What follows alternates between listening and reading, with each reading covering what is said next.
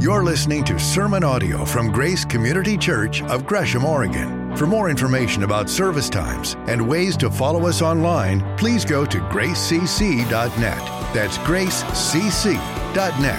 And thanks for joining us. Amen. Thank you, Sarah.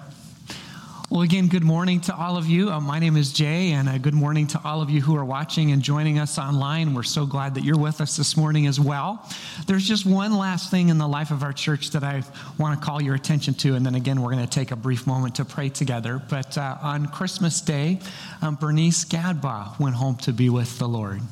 Yeah, and uh, the Gadbaughs have worshiped here and been part of our church family for many, many years. In fact, when Jamie and our family first came many years ago, they were one of the first families we got to meet and uh, got to know. And um, for those of us who know and, and love the Gadbaughs and Bernice, boy, we're going to miss her, but we have that certain hope that she's with the Lord.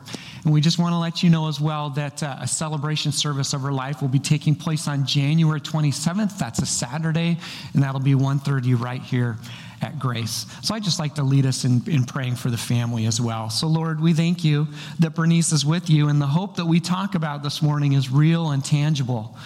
Um, when someone knows you and loves you, they go to be with you when they die. And God, that is a, that is a hope that we anchor ourselves to here this morning. But we also, we think of the Gadbaugh family and understandably they are grieving and mourning her. And we pray that you would comfort them um, with the promise of your word, with the reality of your presence, with the, the true hope that we all have in you. And Lord, uh, we pray that as a church family, we would circle around them, pray for them, love them, be present with them. But again, we thank you for Bernice's life. And we thank you um, for the blessing that she has been to each one of us who have known her. And again, Lord, we ask that you would um, make your word come alive to us now as we remember your promises, remember um, what you have declared. And we pray this in Jesus' name. Amen. So, as Sarah alluded to earlier, we do start a new sermon series here this morning, and this is a series study in the book of Nehemiah. And I love this book. This is an Old Testament book for those of you who may not be familiar with it. But one of the reasons why I love this book is it's, it's personal for me. God has used this book in my life in a profoundly impactful way. In fact, it's no exaggeration to say that I would not stand before you as one of your pastors if it wasn't for this book and how God spoke to me through this book in my life. So, stepping into the time machine and going back about 32 years ago, 32 years ago, I was a collegiate and um, I was on a short term missions trip. Uh, our church that we were a part of in the town where I went to college had adopted an orphanage down in uh, the Baja in a little town called El Sauzal. And every spring break, our high school and college students would, would uh, basically invest our spring break in going down together to this orphanage. And we would serve the orphanage and do projects, and we did other stuff in the countryside as well. And uh, I started going on this as a freshman, really. My freshman year, I started participating in this trip. But now it's my senior year, it's my last trip, and we're doing a study through the book of Nehemiah. And I'll never forget sitting in this old, dilapidated church bus that was a miracle that it got us from Ashland to Mexico every year. And I'm sitting in this bus and I'm going through this study on the book of Nehemiah, and it really was a defining moment for me in my life. I'm going to graduate in two months. I just got engaged to my girlfriend, uh, Jamie, so she was my fiance. And um, in two months, I'm going to graduate, and I have no idea what I'm going to do. I mean, I have a degree, great, but what am I going to do with my life? Really, not a clue. And it was in this defining moment when God spoke to me powerfully through this very book that we're going to spend the next several weeks journeying through together. But I remember just sitting in that bus going, well, what now? And that's kind of a, a lead in, really, for all of us in some way, shape, or form with, with a new year. I mean, I know there are some of you as we crest into this new year where you're in a similar season of life where you're asking, what, what now? What's, what's next? Now, some of you, I know from talking to you, have made the usual New Year's resolutions. You know, you have these goals, you have these ideas, you've got a pretty good idea, actually, of where you want to go. And then there are others of you who just can't wait to close the chapter of 2023 and open, hopefully, a better chapter of 2024. And yes, there are some of you like we'll see with Nehemiah today, who are in some kind of crisis in your life. And things are hard, things are difficult. The walls of your life proverbially have crumbled, and you're just you're just trying to get equilibrium. You're just trying to figure things out, trying to hopefully rebuild things. And wherever you find yourself on that spectrum as we go into this new year, I assure you, I promise you, really, this book has something for you. This is a book of profound wisdom. It's a book of incredible hope, of purpose, of direction. And we need all those things, do we not? So, as we dive into this series, I want to encourage you to do one of two things. The first is to take out your phone, and yes, believe it or not, in church, you're being asked to take out your phone, even though some of you already have your phone out and you're playing a game. I hope you get high score. But all that being said, take out your phone for another purpose. If you haven't already, I'm going to ask you to download this app to your phone. It's called the Bible Project app. Many of you are familiar with this. You can also go to the website, but the app actually has more functionality. And my strong encouragement to you is as we start into this series, or really with any series, is to go to the Bible Project and to look at the overview that they give you of Ezra and Nehemiah. It's about eight minutes. So unfortunately, it's a little longer than we can take time to watch together. Sometimes we've done that together. We've watched these videos as an overview together. Don't have time to do that this morning, but you have time to download that and to watch that later. Because really, as we progress through this book, we're going to be referencing and, and reaching back to some things that that video is actually going to lay out. It's going to provide some really strong foundation for where we're going. But, but let's really get to the heart of things. What, where's this book going to take us? What is it really going to speak to as we consider where we're going? Well, to answer that question, we have to remember what was going on here. And here are some dates and a, a, little miniature timeline, a very rough timeline and a simple timeline for you. It's on the bottom of your sermon notes, so you don't need to write it out if you've got those. But just some things to remember as we look at the setting of all that's taking place here. For starters, the, the Jewish people were in exile. History tells us that in 586 BC, the Babylonian Empire swept down into that area. They were the second major world superpower. The first had preceded them. It was known as the Assyrian Empire. The Assyrians actually had come down in 722 BC, and they had obliterated what was known as the, nether, the northern kingdom, the 10 tribes there of Israel. They were completely gone. They had been deported and exiled. And then in 586, the Babylonians come down, and they take care of the last two tribes in Jerusalem. And so then they're exiled to Babylonia. And you can see in this timeline, there's a number of, of historical things that take place during this time. But what I really want to call your attention to is there's three real movements that happen between Ezra, Ezra and Nehemiah with the people returning to the promised land. God had promised them that after 70 years, as noted in places like Jeremiah 25, they would begin to return to the promised land, to Jerusalem. Zerubbabel led the first wave that did that, and they rebuilt the temple. The second followed with Ezra, and they began to rebuild the community, and the law was reintroduced to the people. And now we come to the third movement, and that's really what Nehemiah is about, where Nehemiah will lead a contingent of exiles now to rebuild the walls of Jerusalem. But really, this speaks to some very powerful questions for you and me. One of the many being Does God really keep his promises? You ever felt like God isn't keeping his promise to you? You know, if you'll remember with me back to last week when we ended our Songs of Christmas series, where Sean preached that wonderful sermon, if you didn't get to hear it, about Simeon. Simeon waited his entire life for the Messiah to come. You ever waited your entire life for something? And I, and I wonder in that waiting if, if you ever doubted God's promise because God had told him that he was actually going to get to see the Messiah. And at the end of his life, he, he does. But he waited and waited and waited. And so often, waiting time feels like wasting time, does it not? We don't like to wait. Confession, I don't like to wait. And in many ways, I'm a product of my culture, and so are you. We are taught and told and indoctrinated constantly that waiting for something is really just a waste of time. No one likes to wait. You know, over Christmas the, the Christmas week, I had to go to uh, the post office, and I walk up to the post office, and the line is literally out of the post office area proper, down the hall into the opening doors of the Gresham post office. And I'm going, seriously? And here's everybody with their phones out trying to redeem the time because none of us like to wait. And so often we associate waiting for God as wasting time, and that absolutely is not true. And we'll see that play out here in this, in this amazing book. But how do we respond when God disappoints us? Because in some way, shape, or form, at some point, you and I will do business with this. We will, we will feel disappointment with God. So, how do, you, how do you make sense out of that? How do you keep failures, discouragements, difficulties from being what defines you?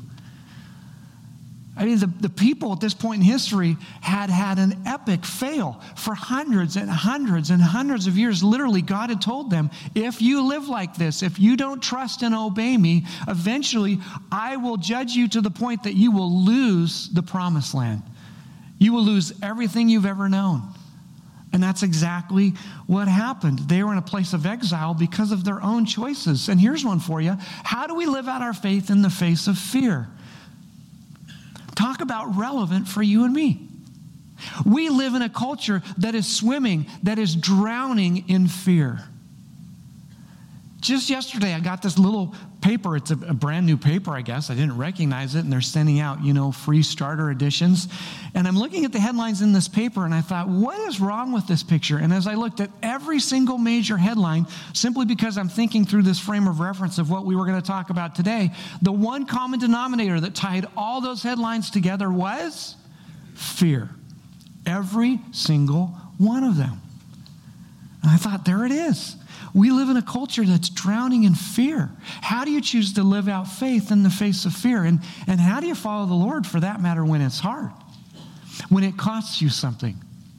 When you face opposition? When it creates conflict? When there is resistance? When you know you're doing what God wants you to know, do, and it feels like you're getting kicked in the teeth for it? Man, this is where we're going in part with this book. It will speak to all these things because this is a book of hope. So, if you need to rebuild your life, rebuild the walls of your life, if you need to renew your hope, this is the book for you. And just for disclosure, another church many years ago did a similar series through Nehemiah. It's called Twin Lakes Church, and many of um, uh, of the things that I'll be talking about have been shaped by that series as well because I just thought it was so well done. But let's let's cut to the chase. Let's dive into the book. So here we go. Nehemiah chapter 1 verses 1 through 2 and understand that it's been about 85 years now that they have been and that Nehemiah has been in exile. So the words of Nehemiah son of Hachaliah in the month of Kislev in the 20th year when I was in the citadel of Susa Hanani, one of my brothers, came from Judah with some other men. And I questioned them about the Jewish remnant that had survived the exile and also about Jerusalem. So he gets this firsthand report.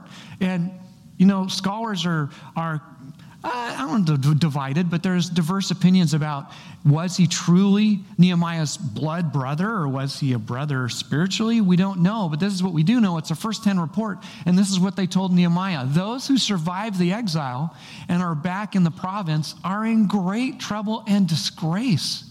The wall of Jerusalem is broken down, and its gates have been burned with fire. And again, there's so much swimming around in here, but the bottom line is the people are they're helpless. They're living like ghosts in the ruins of Jerusalem. They're defenseless. They, they, they feel like they've been abandoned. And in the ancient world, the health and welfare and status of your city was often associated with the power of your god or gods. And so, in the eyes of everyone around them, you know, their God has left the scene and they've they've been disgraced. And once again, for you and me, you ever felt like God has left the scene of your life? Ever felt like you've been abandoned by Him? Because that's how this people felt. You know, sometimes it feels like the walls of your life and mine are, are crumbling. Man, I can think of some years fairly recently that were just awful, quite honestly. And I felt like the walls of my life were just sitting in rubble at the, at the base of my feet. And some of you are there this morning. You're in crisis. You're in pain. You're, you're struggling. You're, you're in difficulty. You, ha- you have a family that's fracturing. You have a marriage that's struggling, or maybe that is headed towards ending. You have friendships that are, that are conflicted. I mean, man, those things are hard. But those aren't the only walls that, that we deal with. Sometimes it's the walls of our heart. Maybe for some of you, it feels like your walls are crumbling. I mean, yeah, it's a new year, but the walls of your heart here you are once again, entrapped and ensnared by that very sin, by that very addiction, by that very thing that you wish you could walk away from, and it doesn't feel like you can. Here it is again. And how do we respond when those things when those things happen? Well, this isn't a one, two, three step formula, but it's instructive with how Nehemiah responds in the heart of crisis when things are hard and difficult. This is what he does. When I heard these things, when he heard about his people, I sat down and I wept. For some days I mourned and fasted and prayed before the God of heaven. And I think there's some instructive things here for you and me. He, he refocuses, for starters, on God. And there's some very specific ways he does that. He mourns, and mourning is just simply expressing your feelings to God. Do, do, do you do that? Do you tell God how you really feel? And we're not talking about cursing God, but are you, are you real with God? When you're disappointed with Him, do you, do you tell Him? Well, what if God knew I felt that way? He already does, believe me. And we get this idea in our head that we have to repress our, our feelings or we have to act a certain way. And with this amazing God, we can be real. And there is a place to mourn. And this isn't about mindfulness or wise therapeutic counsel. This is biblical wisdom. This is, this is biblical maturity. We don't repress our feelings, we express them, we, we, we confess them. And that's exactly what Nehemiah does here. But look what he does as we jump to this amazing, beautiful prayer that he prays. I confess the sins we Israelites, including myself and my father's family, have committed against you. We have acted very wickedly towards you. And you'll see this through Nehemiah. And it's just, it's so amazing. It's one of the amazing things about him as a leader, but it's one, about the, one of the amazing things about him as, as a God worshiper. Is he, he owns his sin, his selfishness.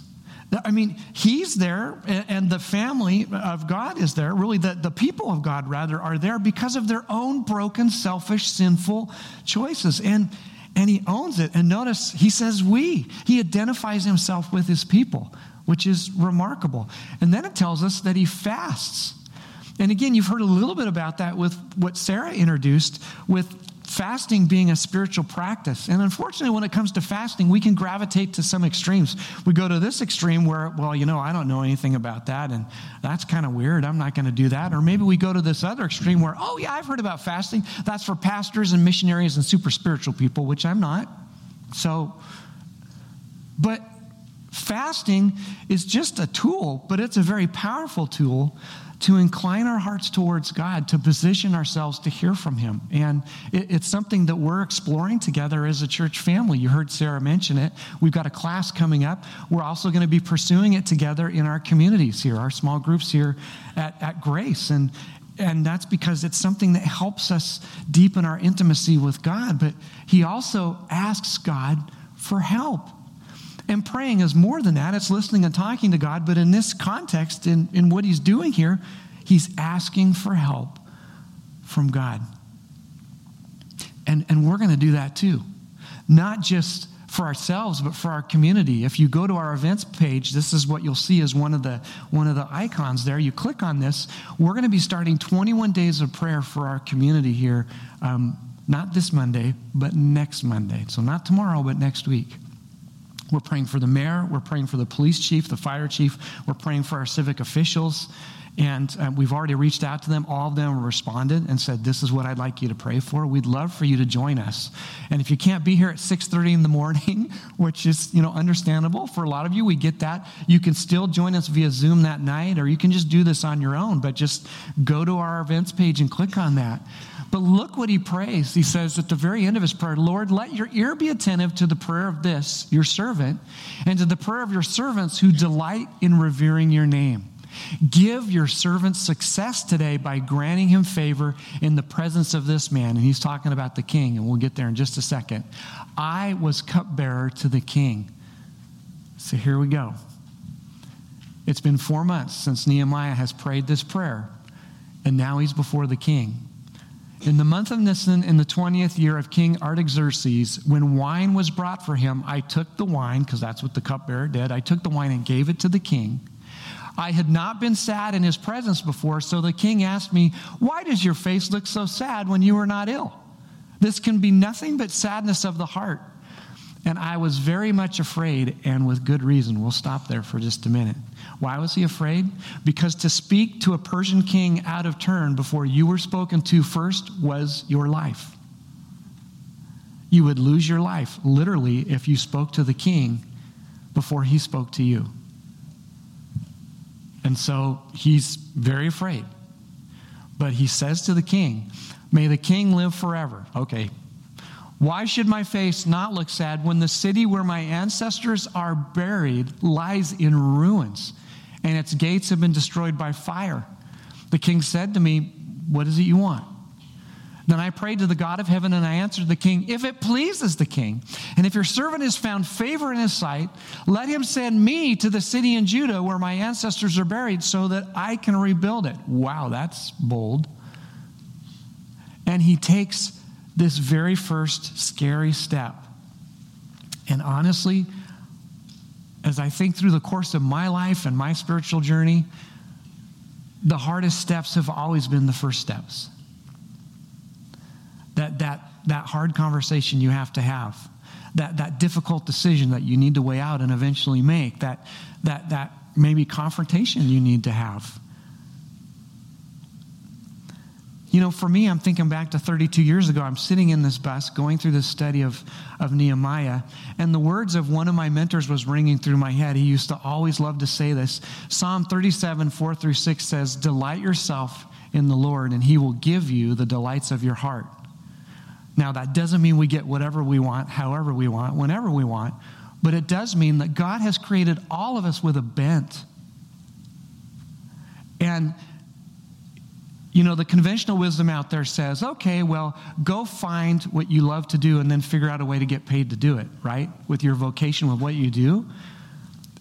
And that sounds great when it actually works that way. But there's some time tested biblical wisdom there as well. Why not focus your life around what you love to do if you get the opportunity to? And this isn't true for all of us, but for many of us, we get to do what we love to do. And so I'm sitting in that bus thinking, I'm going to graduate in two months. What in the heck am I going to do with my life? And the Lord very clearly showed me, well, what is it that you love to do? Well, I love you. Okay, keep going. Um, I love to invest into your people. I love telling people about you and helping people grow in you. Yeah, and what is it you do every summer? Well, every summer I volunteer my time in student ministry, serving students, and I love being around students, and I love investing into them, and I love giving back to the students in the same church where I grew up as a student. And so the Lord seemed to tell me really clearly, well, duh.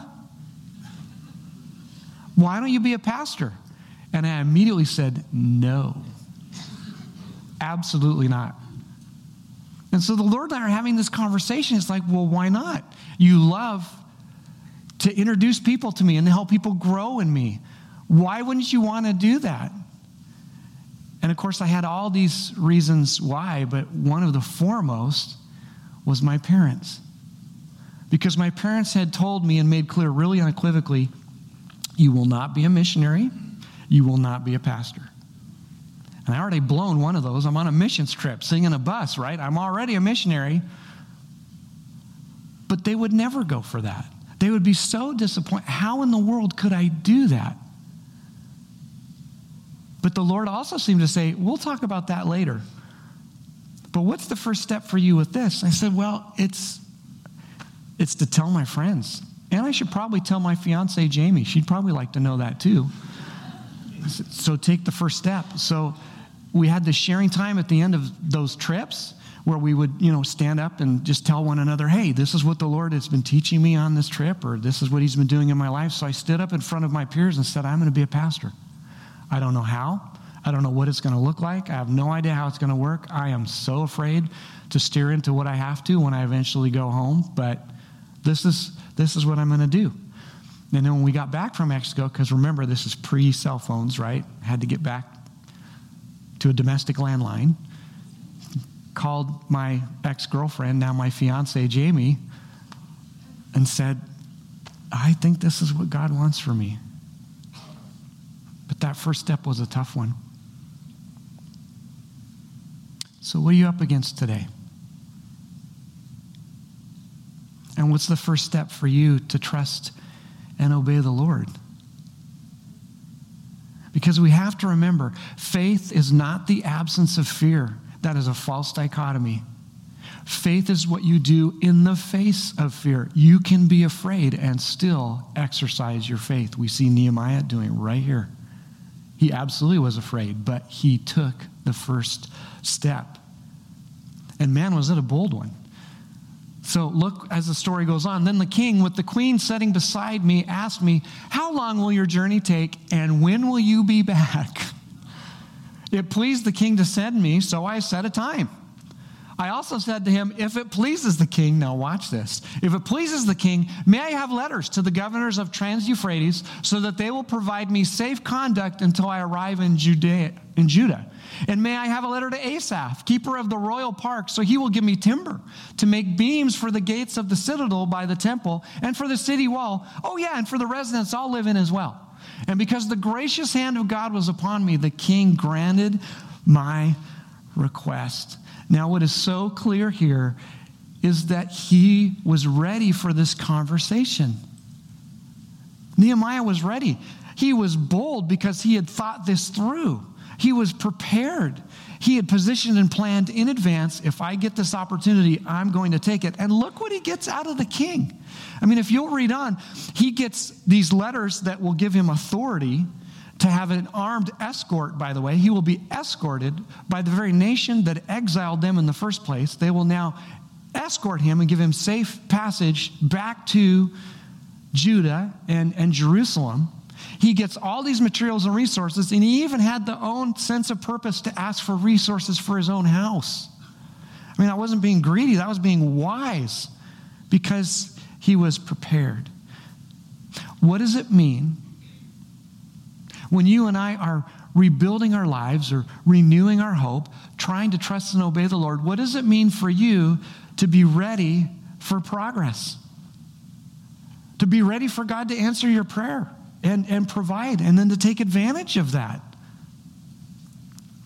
Honestly, for me, this is one of the most difficult steps of these steps that we're talking about here. Because I can find myself thinking about what I don't have, what is going wrong, what is lacking, or even the unknowns of what if, what if, what if. And that's where the evil one lives. He lives in the what ifs of our, of our fears and our uncertainty. What about focusing on what I do have? rather than what I don't have. So that I can be ready when the Lord leads and guides and, and directs and provides. You know, something we do in our family very deliberately is every year, sometime around New Year's, usually it precedes it, sometimes it's after, but when we can gather the crew together, we collectively together do a thankfulness rerun of the entire last year. And we always fill two pages worth of stuff of God did this, and we're thankful for this, and God did this, and God did this. And one of the reasons why I so value that is it helps me watch for and prepare for and get ready for the, the, the work of God. My friends, frankly, some of you miss the work of God, don't see the work of God, don't look for the work of God because you don't expect the work of God. And then when God works, you're surprised or you're not ready.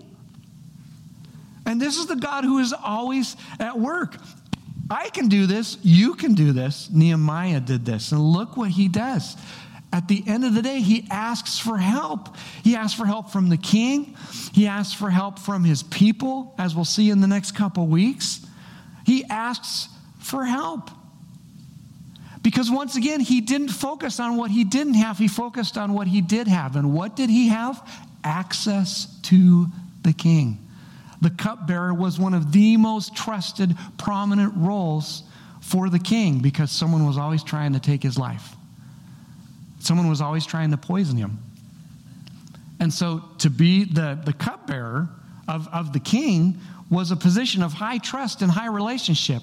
There's a reason the king looked at Nehemiah and instantly knew that something was wrong because he had that kind of relationship with him, because he cared about him.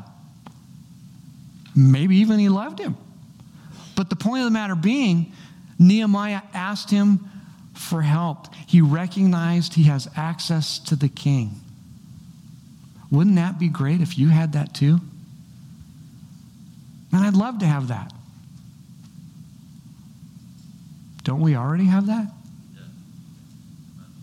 If you know and love Jesus, if you've received him into your life, do you not have access to the King? Then how come you and I live like we don't? I guess we forget. You and I have access to the King. And too many of us are settling for sin and compromise and half hearted trust and, and partial obedience and selfishness, or we're living in this paralyzing uncertainty and fear. And uncertainty and fear can absolutely paralyze and sabotage you from doing anything. Why do we choose to live like that? Is it not time, with it being a new year, time to once again renew our hope in a God who does the impossible? in a God who will meet you and me in our fear, in our failure, despite uncertainty, and accomplish his purposes if we will let him. And bless you and me as a result. So I burn my ships. I stand up in front of my friends and I say, I'm going to be a pastor with no idea what that means, where that's going to go, how that's going to work. I was just being obedient to what God had very clearly told me He wanted to do with my life. And so I'm going to be a pastor. So my plan was I'm going to marry Jamie and I'm going to find a job that pays the bills and I'm going to go to cemetery. I'm sorry, did I say that? Seminary. I'm going to go to seminary and eventually I'm going to become a pastor. It didn't happen that way. Yeah, that didn't happen. Let me tell you what did happen. Two weeks later, I get a phone call from the executive pastor of the church that I had grown up in, the church that I served at when I was home and when I was home during the summers. And he had no idea that any of this has happened. In fact, the only people who know are my circle of friends, my pastor, a mentor, and Jamie. That's it. So this guy has no idea what I've decided and what the Lord's told me to do. Calls me up and says, I need to take you out to lunch. Okay, I live 400 miles away at the other end of the state. That's a little odd. So he said, okay. So he comes out and takes me out to lunch two weeks later after I get back from this trip. And he said, Jay, our middle school pastor just unexpectedly resigned. And we would like you to throw your hat in the ring to be our middle school pastor. What a coincidence, right? No. No, it wasn't a coincidence. As the story goes, and it's a true story, Two months later, I'm hired to be the middle school pastor at the church I grew up in, investing into the students like someone had invested into me. End of that year, I marry Jamie. And 32 years later, I stand before you as one of your pastors. And God spoke to me through this book. And He will speak to you. And so, as our worship team comes, and as our communion servers come forward, because we're celebrating communion today, we need to remember that this is a God of hope and this is a God of help. And all you need to receive Jesus into your life is, is need. You don't have to clean yourself up. You don't have to be living a certain life. You just have to recognize your need for Him. And if you invite him into your life, he will come and he will change your life. And you will have access to the king the way the rest of us do who know and love him. I can't think of a better time, better day for you to receive him into your life than today. And I'm going to lead you into praying how to do that here in just a minute. But for the rest of us, How do you need hope today? How do you need his help? As you come forward to receive these elements, man, make this a request of your heart. Make it a renewal of your hope. Make it a request for hope. Make it a request for, for help. Because the king wants to bless you, he wants to give you what you need to trust and, and obey him. So let's do that together and let me lead us in prayer. And as you receive these elements, please take them back to your chairs and hold on to them, and we'll take communion together. For those of you watching, listening online, this is a good time for you to gather those elements yourself. So, Lord, we come to you because we have access to the King. And Lord, would you please forgive us for settling for sin and selfishness and fear, uncertainty? When we can trust you, when we can have faith in the God who restores and renews our hope, who rebuilds our walls, who does what he always says he will do, even when it's not on our timeline or even in the way we think. And Lord, I pray for anyone who's watching or listening to this, anyone in the room here who has not made that defining moment decision to receive you into their lives, that they would choose to do so right now, just by saying between you and them, Lord, I want you in my life. I thank you that you love me and that you want to come into my life and offer me forgiveness and hope and purpose. And Lord, as the rest of us come forward now to receive these elements, would we be saying with our actions, I want to trust you? I want to have my hope grounded in you. I need your help. Lord, would you work powerfully in us as we choose to trust and obey you? And we ask this in your Son's name, in Jesus' name. Amen. So come, receive these elements, and then we'll remember what he's done for us together. We hold in our hand elements of what he has done for each, each one of us. We have access to the king because of what the king has done for us. He has removed our sin, our selfishness, and in place given us his righteousness, power for right living with him and others. And all this he accomplishes through his death, burial, and resurrection. And knowing that this was coming, Jesus in Matthew 26, in his last dinner, his last supper with his disciples, said and did this. While they were eating, Jesus took bread. And when he had given thanks, he broke it and gave it to his disciples, saying, Take and eat. This is my body. So let's remember.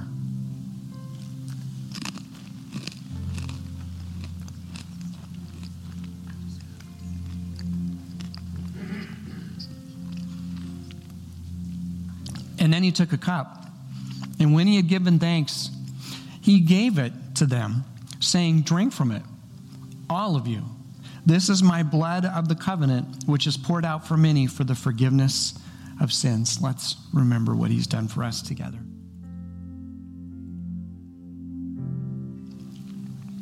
Lord, we are so thankful that because of you, we have access to the King. We are so grateful that you have rescued us from a life of selfishness and sinfulness and brokenness, and you have made us whole. You have given us hope. You are the God who gives us the help that we need to trust you, to love you, to obey you. And we celebrate a God who, owing us nothing, gives us everything. And we remember your goodness here this morning. In Jesus' name, amen. So I'm going to invite our ushers to come forward one more time.